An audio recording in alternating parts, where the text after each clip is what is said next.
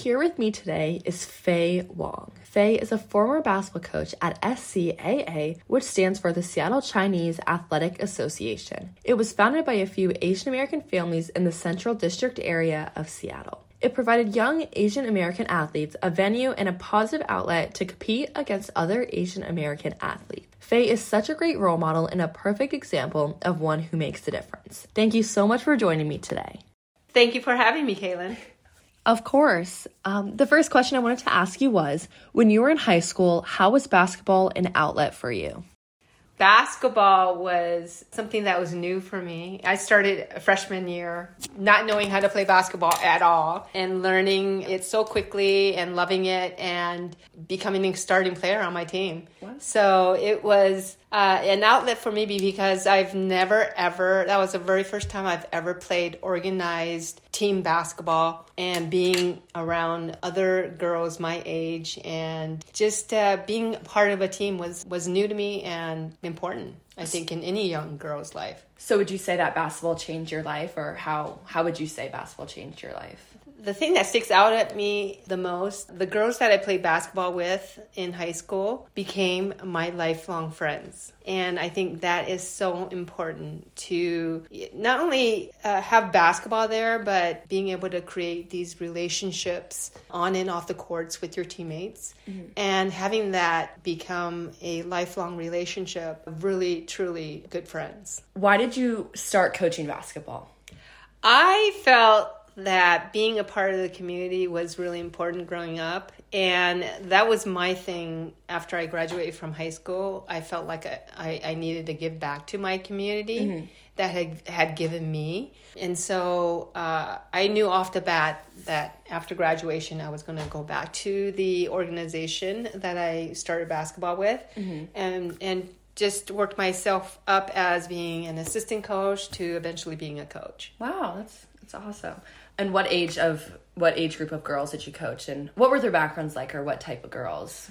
Um, well, you know, we're, a lot of the t- girls the teams were made up of all different social economic backgrounds, mm-hmm. um, very diverse uh, backgrounds, and so the girls that I coach ranged anywhere from fifth graders on up to high school. So wow. I started off as an assistant coach mm-hmm. with the younger groups, and then eventually working with um, girls in the high school age, middle middle school as well as high school age, and then becoming a high school uh, grade head coach. Do you have any specific memories that just stick out from you from um, coaching?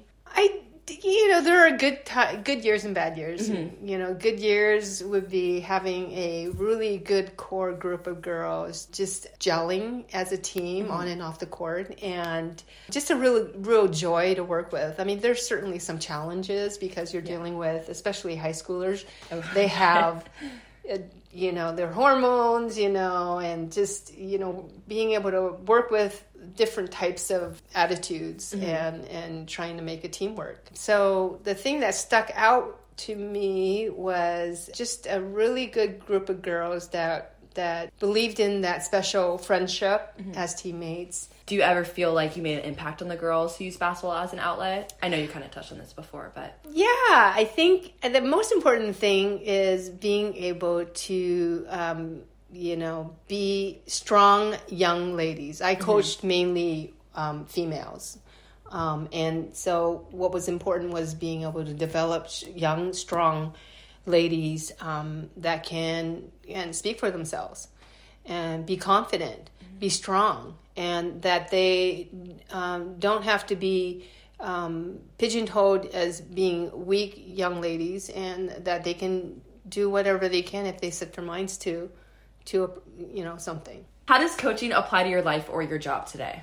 I think basketball played a really important role in building up my confidence and being able to be competitive and take on challenges because the type of lawyer that I am is I like to problem solve mm-hmm. and I like to tackle a challenge and, and see if I can overcome those challenges or come up with a product, a an end product that is a really good end product. And so that was important to me because my motto in life is always when you do something, no matter how mean, you know, little or menial a task it may be, you're going to do your best and put out your best effort in doing that. And that's what I do, throwing out the garbage or even writing a paper for, you know, my job as an attorney.